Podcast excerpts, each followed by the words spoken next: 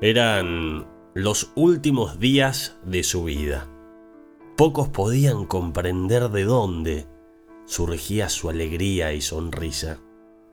No había dolor ni malestar que someta a este santo a un segundo de desesperanza. Había llegado el momento de atravesar la enfermedad que lo acercaría a la eternidad. Casi 80 años había pasado entregándose al servicio de Dios, llevando el amor de Jesús a cada niño y joven que encontrase en cualquier rincón romano. Allí estaba, postrado en un pequeño y sencillo cuarto, en donde había acogido a tantas personas en los momentos de angustia y tristeza, para darles palabras de consuelo y esperanza. Sus puertas aún estaban abiertas para el que lo necesite. Llegaban visitas de los más diversos lugares, arzobispos, cardenales, religiosos, laicos y toda persona que haya conocido a nuestro protagonista. Querían despedirlo. En poco tiempo ya estaría en la vida eterna junto a su Padre Celestial. El mismo Papa Clemente VIII quiso pasar a saludar a quien tanta estima tenía. Como había hecho en otras reiteradas oportunidades, le ofreció nuevamente la dignidad de nombrarlo cardenal de la iglesia. Pero nuestro siempre alegre y sencillo sacerdote le respondía con la misma humildad de siempre. Mi santo padre, Usted sabe que yo no soy digno de tan alto cargo. Soy un simple pecador que quiere amar a Jesús. Mi única intención es llegar al paraíso. El Papa sonreía contestándole, Padre Felipe, ambos sabemos que aunque yo sea en el sentido eclesiástico mayor en dignidad, tú lo eres en méritos. Pero si esa es tu voluntad, no insistiré más en el tema. Dándole un gran abrazo, se despidió de su amigo y lo saludó por última vez a quien había sido su guía y consejero espiritual durante tantos años. Mientras hacía reposo, también fueron a visitarlo niños y jóvenes a quien tanto había acompañado y sacado de un estado de pobreza y abandono.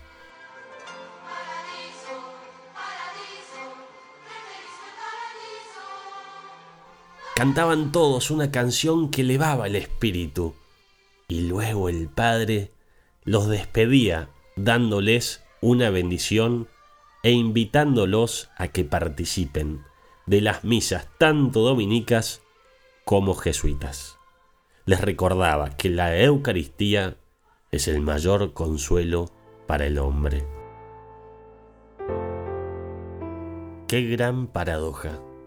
La gente a su alrededor lloraba, despidiendo a quien, con su carisma, servicio y humildad, había conquistado todo Roma.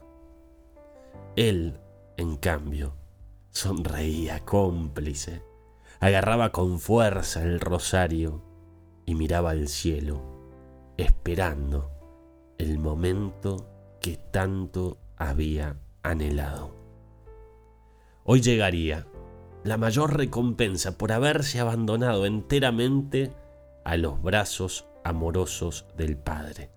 Fue en ese momento donde Felipe Neri, inclinando la cabeza en señal de bendición, exhaló su último suspiro aquí en la tierra para llegar a su tan amado y buscado paraíso.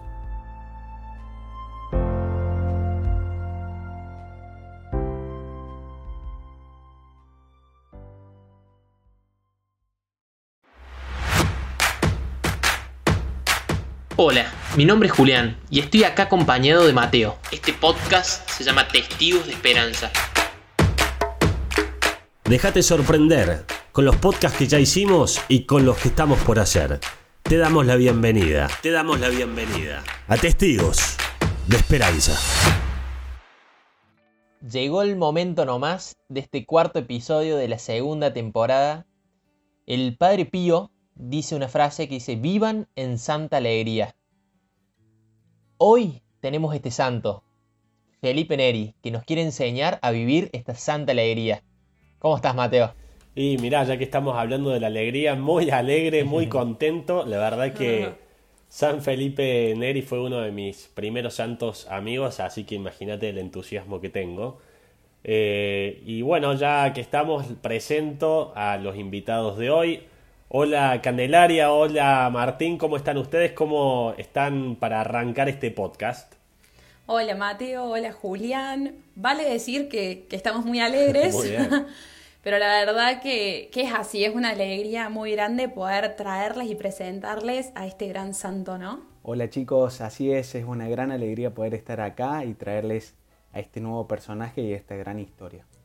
Me parece que hoy sin dudas la palabra que más se va a repetir va a ser alegría. Totalmente. Bueno, la verdad que es la primera vez que arrancamos contando la muerte de, de un santo, de un protagonista de acá de Testigos de Esperanza. Así que aprovecho y les pregunto a ustedes em, si me pueden compartir un poco en profundidad ese momento de su vida. Así es, Mateo. Como vos decís, quisimos marcar de manera especial la muerte de San Felipe porque creemos que es el mejor resumen de cómo vivió durante toda su vida. Él siempre tuvo una conciencia muy grande de que el hombre estaba hecho para el paraíso, ¿no? Para la vida eterna. Podríamos decir que su vida fue una constante renuncia de lo terrenal para ganar esa vida eterna. Y fue tan fuerte en San Felipe esta decisión de querer vivir con radicalidad las virtudes del cristianismo que el fruto más grande de esa vida entregada fue la alegría. Pero una alegría verdadera de una persona que se reconoce amada por Dios, ¿no? Como decíamos en la historia inicial, el momento de la muerte de San Felipe se genera una gran paradoja, ¿no? Mientras los que lo conocían, sus amigos estaban afligidos, estaban preocupados, estaban tristes, él permanecía alegre. Mientras que a los ojos del mundo parecía un momento eh, de gran tristeza, San Felipe lo vivió como un momento de gloria. ¿Por qué? Porque sabía que se acercaba a su gran paraíso, que estaba por alcanzar la vida eterna. Pero lo más lindo de todo esto y que no lo pudimos contar en la historia es que al final la alegría venció, ¿no? en el momento en que Felipe fallece, se genera un cambio total en las personas que, lo acompañaban.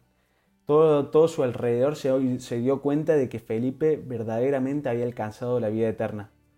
Y ahí se produce un quiebre. Se, se, ve que en el velorio de él se vivió con una alegría gigante. Dicen que la gente le llevaba flores, que vino muchísima gente de distintos lugares a, despedirlo que muchos pedían su, intercesión. Y ahí vemos como a través de su muerte Felipe transformó todo su entorno. Y eso es lo que hizo a lo largo también de toda su vida, ¿no? Cada paso que daba Felipe transformaba un corazón, lo acercaba más a Dios. Cada cosa que realizaba, cada obra que hacía, llevaba a una persona más cerca de Jesús. Así que por eso quisimos remarcar especialmente la muerte, porque creemos que eso que hizo en la muerte, esa transformación, también la generó durante toda su vida, ¿no? Vos sabés que algo que me llama mucho la atención de, esto que estás diciendo, Martín, es de que él se ganó el cielo. Como que fue lográndolo a lo largo de toda su vida y por eso se transforma en un gran ejemplo también para nosotros. Él tenía sus ojos puestos en el paraíso y se los fue ganando a lo largo de su vida. Así que aprovecho, bueno, Cande, para que nos cuentes un poco más de eso. ¿Cómo hizo él para ganarse su, su tan ansiado paraíso, bueno, desde chico? Exactamente, mira, está bueno como empezar a conocer mejor la vida de San Felipe y por eso vamos a ir como a su niñez, que la verdad que sirve mucho para entender toda su vida. Él nació un 21 de julio de 1515 en Florencia, en Italia. Y ese momento en Italia, y podríamos decir que en toda Europa, era la verdad un momento muy difícil para el cristianismo, especialmente para el catolicismo, ¿no? La realidad es que la iglesia estaba prácticamente apagada, los sacerdotes no celebraban misa, cuentan que la gente llegaba a comulgar una vez al año, que los sacramentos prácticamente desaparecían. Y no solo había mucha pobreza espiritual, podríamos decir, sino que realmente se vivía mucho la pobreza y la humildad en toda la gente que vivía ahí. Bueno, San Felipe eh, nace, digamos, en una familia compuesta por su papá Francisco, era escribano, su mamá falleció cuando era muy chico y él tenía cuatro hermanos y era el menor. Y bueno, también cuentan que desde muy chiquito lo llamaban Felipín el Bueno. Y si bien puede parecer un dato de color, creo que es algo muy importante poder ver que ya desde chico Felipe era distinto, ¿no? Como que ya que, que te pongan desde tan chico ese nombre, ese apodo, podemos bueno, habla un poco de su carácter y su forma de ser, que ya venía con esta virtud de la bondad, de ser muy bueno, de ser hasta alegre, porque va como de la mano. Y al mismo tiempo, algo que llama mucho la atención, como te contaba, era un momento difícil de Europa, un momento donde el cristianismo estaba desapareciendo. Sin embargo, Felipe se las rebuscaba para poder rezar todos los días y él iba al convento de los dominicos. Ahí era donde él podía acercarse más a Dios, conocer mucho más a Jesús. Bueno, ya fuimos, empezamos con su muerte, fuimos a su niñez, al Filipín el bueno. Ahora me gustaría saber cómo fue en su adolescencia, ya que es una etapa bastante complicada para todos en nuestras vidas. ¿Cómo fue en la de Felipe? Mira, San Felipe, un poco como te contaba, su papá era escribano y esto nos habla de que él vive en una familia de clase social media a media alta. Tan así que su papá esperaba que él pudiese ser un comerciante y lo manda a estudiar con su tío, que lo era, em, en San Germano. Para serte honesta, no duró ni un año. ¿Qué pasó? ¿Y por qué pasó esto? Bueno, su ardor en el corazón, ¿no? Dios claramente desde chico ya lo llamaba. Él acá tenía 17 años y si bien su padre quería que él fuese comerciante, claramente él tenía otro llamado que era más importante y quería poder conocer a Dios en más profundidad. Entonces él decide dejar de vivir acá en San Germano y se va a Roma a estudiar filosofía y teología. Al mismo tiempo cuidaba a los hijos de, un aduanero y así pasaba su tiempo. Es muy bueno saber que ya en este momento la oración de Felipe y la vida interior de él crecía mucho. Dicen los libros y van contando que en todo momento él oraba. Si no estaba estudiando o cuidando a estos niños, él se encerraba en su habitación y rezaba con mucha profundidad. Y ahí iba conociendo a fondo al Señor, ¿no? Tan así que ya empieza a revolucionar un poco Roma todas las personas que, San Felipe iba cruzando en su camino, él las iba transformando. Esto mismo que hablaba Martín al principio, ¿no? Bueno, era como un transformador, donde él iba caminando por las calles de Roma, bueno, iba llevando también el Evangelio y la palabra de Dios. Qué bueno esto, Cande, que nos contás, porque pienso, bueno, toda esta última semana que estuvimos rezando mucho por todo lo que es las vocaciones sacerdotales y demás, él fue sacerdote y fue un gran sacerdote, entonces, contanos un poco cómo surge esa vocación. Ya nos dijiste algo de que él empezó a sentir un llamado de parte de Dios, pero probablemente cómo fue el momento ese en el que él se termina de convertir profundamente y dice, bueno, sí, me entrego a Dios por completo. San Felipe es un personaje que, del que podemos aprender mucho. Él se las rebuscaba para poder comulgar todos los días y recibir al Señor así. Y como te contaba, su oración cada vez crecía más, tan así que un día, que era justo Pentecostés, que estamos muy próximos a vivirlo nosotros, orando y pidiendo los dones del Espíritu Santo, descendió del cielo una bola de fuego, así lo describen, una bola de fuego que entra directo en su corazón y ensancha su pecho para el resto de su vida.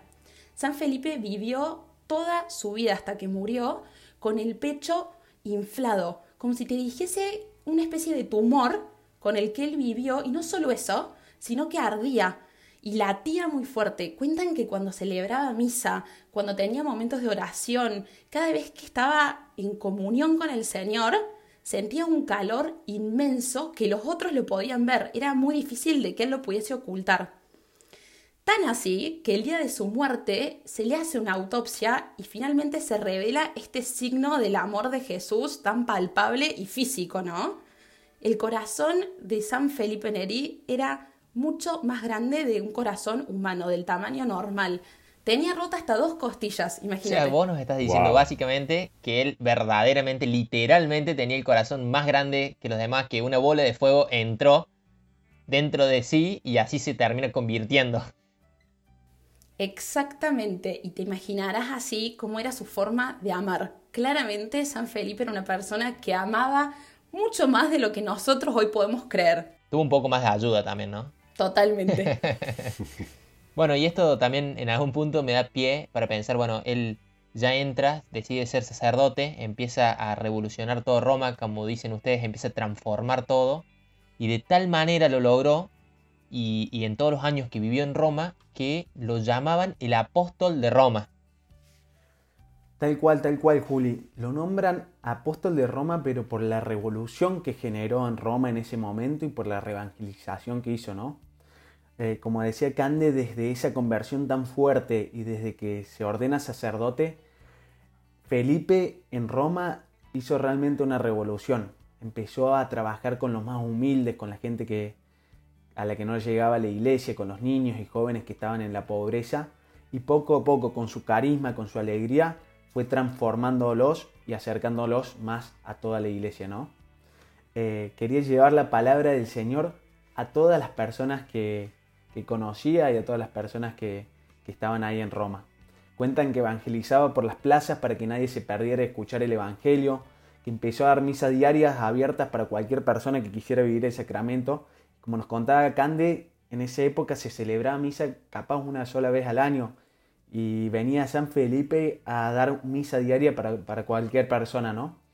También dicen los de su congregación que pasaba más de 10 o 12 horas seguidas confesando y que para sorpresa de ellos, cuando volvía todos pensaban que después de 12 horas de confesión, de, escuchar pecados, iba a volver cansado, agotado, y cuando lo veían tenía una cara brillante, radiante, una sonrisa eh, de oreja a oreja, ¿no? Y, bueno, ellos le preguntaban cómo puede ser que después de 10, 12 horas de confesiones tenga, tenga esa cara, ¿no?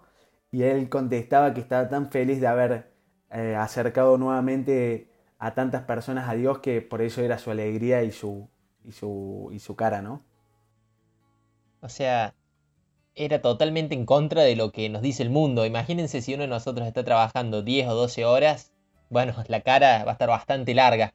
En cambio, él tenía tal alegría de estar entregándose a Dios, sirviéndolo, que tenía una alegría que irradiaba. Y te cuento más sobre esta virtud de la alegría que tenía San Felipe y de las obras que seguía realizando en Roma y cómo esto marcaba una virtud tan fuerte en su vida, digamos.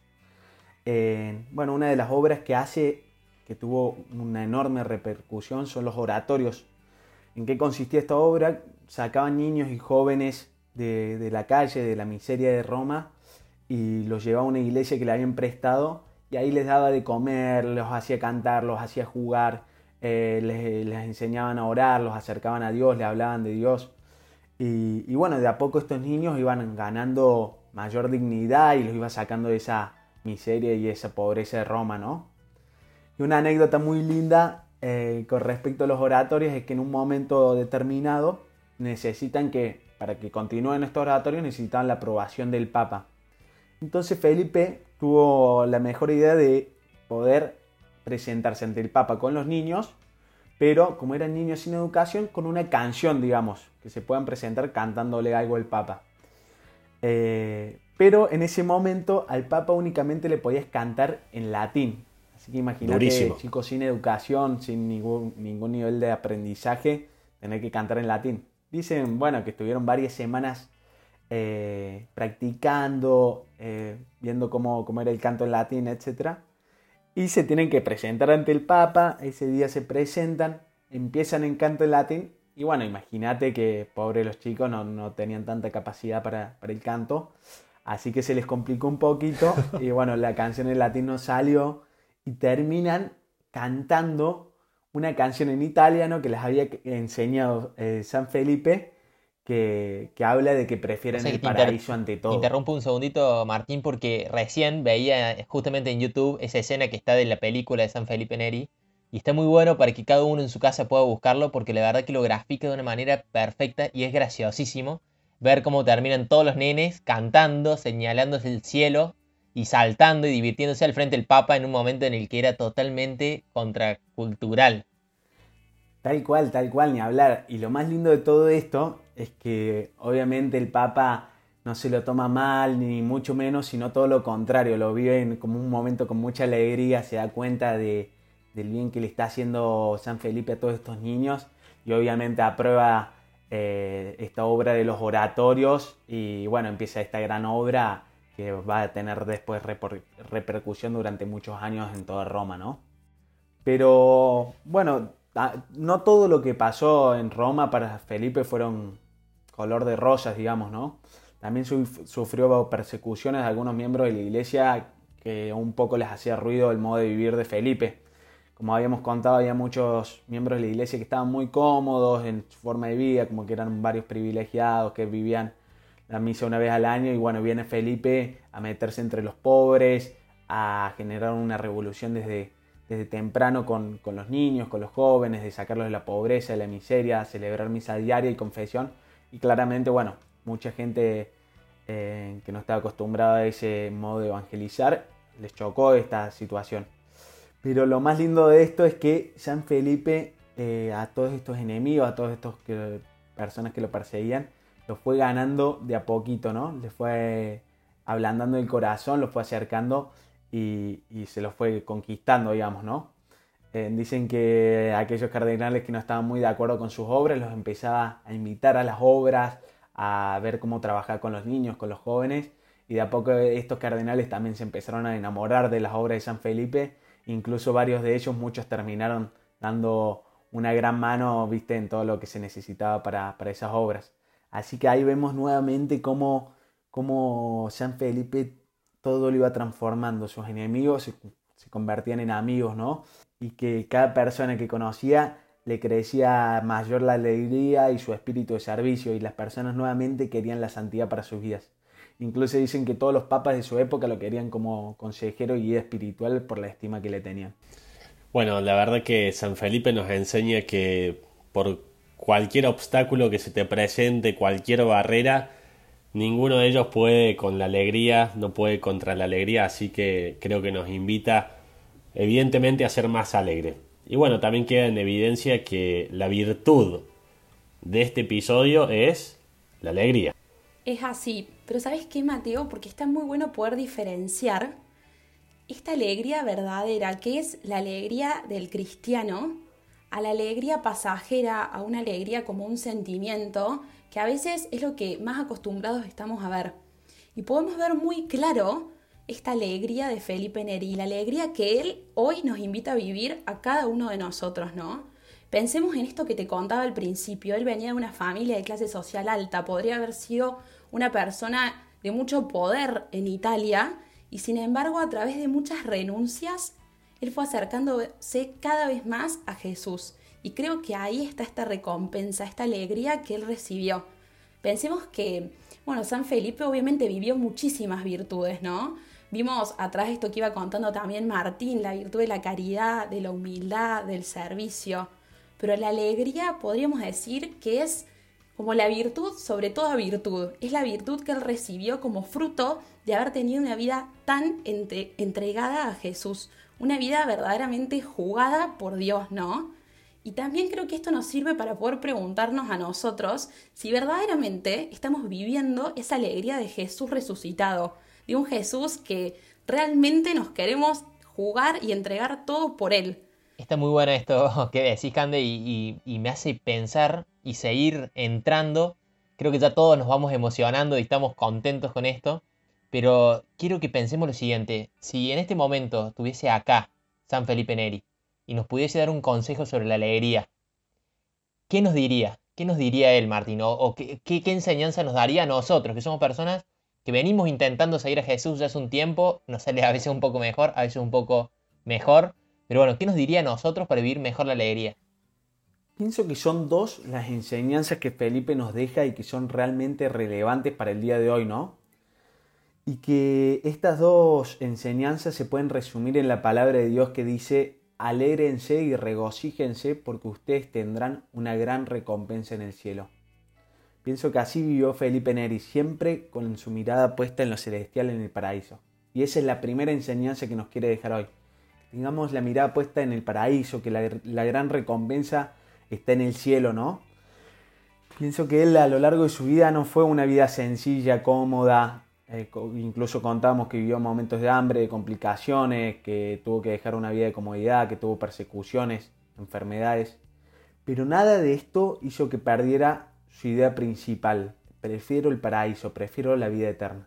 Entonces esa como primera enseñanza, ¿no? Y segundo, la segunda gran enseñanza que nos quiere dejar Felipe en este día es su alegría constante, pero no una alegría pasajera como nos decía Candelaria, sino una alegría que paso a paso va transformando todo su entorno. Pienso que ante los momentos de dificultad Felipe estaba alegre eh, porque sabía que esa dificultad, esa cruz, era un medio para alcanzar la santidad, ¿no? Y que en esos momentos Jesús lo estaba acompañando. Y pienso que en los momentos felices él estaba feliz, él estaba alegre y agradeció al Señor porque sabía que, ese momento era un regalo que provenía de su generosidad y de su providencia. Y Creo que estas dos enseñanzas podemos aplicarlas al día de hoy en nuestras vidas. Pienso que muchos de los que estamos acá, de los que están escuchando el podcast, queremos servir al Señor con nuestras vidas, queremos ser verdaderos hombres y mujeres de fe. Pero cuántas veces nos pasa que ante el primer problema, ante la primera dificultad eh, que se nos presenta, se nos viene el mundo abajo, nuestra alegría se pierde, perdemos la paz, perdemos nuestra mirada al cielo. Creo que si viviéramos un poquito más como San Felipe nos invita, eh, creo que nuestra vida tendría un nuevo, mejor y más profundo sentido. Eh, creo que en ese momento de dificultad abrazaríamos esa cruz y la utilizaríamos para llegar a la santidad. Pienso también que, que podemos generar un verdadero cambio en nuestro entorno con una simple sonrisa, con una mirada más positiva de la vida, evitando quejas, enojos por cosas pequeñas y contagiando a los que nos rodean. Podemos vivir nuestra vida con alegría verdadera, pero por una alegría de sabernos hijos amados de Dios, ¿no? Y ahí está el verdadero secreto de Felipe, vivir una vida alegre, consciente de que en algún momento recibiremos la gran recompensa que está en el cielo. Bueno, me quedo, me quedo con eso último, Martín, como que estamos de paso acá. Creo que todos fuimos testigos este tiempo de la cantidad de challenge que hubo, de desafíos en las redes, así que está bueno ahora ponernos como propio challenge, eh, ser alegre y ser conscientes también de que estamos de paso en esta vida. Así que muchos de los problemas que vivimos, sobre todo ahora en cuarentena, que la convivencia nos presenta muchos, eh, bueno, saber que son insignificantes frente a una vida eterna o a un cielo que, que nos muestra ese paraíso Felipe, ¿no? Y también es muy bueno empezar a entender que los cristianos, que nosotros estamos llamados a ser transformadores de la realidad. ¿no? Pienso, esto me hace acordar cuando éramos chicos con mi hermano, compramos la Play y estamos súper emocionados, pero mi mamá nos dijo, no, no la, todavía no la enchufen hasta que no compren el transformador, ¿no? Hacía falta cambiar la energía, porque si no se nos iba a quemar. Y bueno, y pienso, en algún punto nosotros también tenemos que ser ese tipo de, de transformadores que cambian la realidad, ¿no? que donde estemos nosotros no sea lo mismo que estemos nosotros o no. Que los cristianos donde estemos podremos hacer que haya una mayor alegría. ¿Por qué? Porque nuestra esperanza está puesta en lo eterno. Y lograr que las personas que están a nuestro alrededor también tengan esa misma esperanza. Excelente. Bueno, ya llegamos al final de este capítulo con una gran analogía que nos hizo Julián con la Play. Así que bueno, chicos, si se animan, arrancamos ya con el espacio de las curiosidades. San Felipe Neri es considerado el patrono de los educadores y de los humoristas. Fue un santo que recibió muchos carismas sobrenaturales. Algunos de ellos fueron levitación, podía estar en dos lugares al mismo tiempo y tuvo conocimiento sobrenatural de Dios que adquirió por medio de la oración. Fue canonizado en 1622 junto a cuatro grandes santos españoles, San Isidro Labrador, San Ignacio de Loyola, San Francisco Javier y Santa Teresa de Jesús. Murió a los 79 años en 1595, la noche de Corpus Christi, y su conmemoración es el día 26 de mayo. A lo largo de su vida tuvo apariciones de Jesús y de la Virgen María. Actualmente la Confederación del Oratorio, creada por San Felipe, está compuesta por 86 comunidades y distribuidas en más de 20 países del mundo. Cuentan quienes lo conocieron que San Felipe actuaba como un niño para alegrar a los más humildes y para ocultar su santidad. Bueno, ya finalizamos entonces este episodio. Les queremos agradecer junto con Julián, a vos Cande, a vos Martín. La verdad que la hemos pasado muy bien y hemos conocido en profundidad a este gran santo. Muchas gracias chicos por esta invitación. La verdad que la pasamos muy, pero muy bien. Y bueno, esperamos haber colaborado en conocer mucho más este santo. Sí, los esperamos en la próxima edición de Testigos de Esperanza y también pueden seguirnos en arroba testigos.desperanza en Instagram, que últimamente estamos subiendo mucho contenido que está muy bueno para seguir conociendo cada día más a estos santos.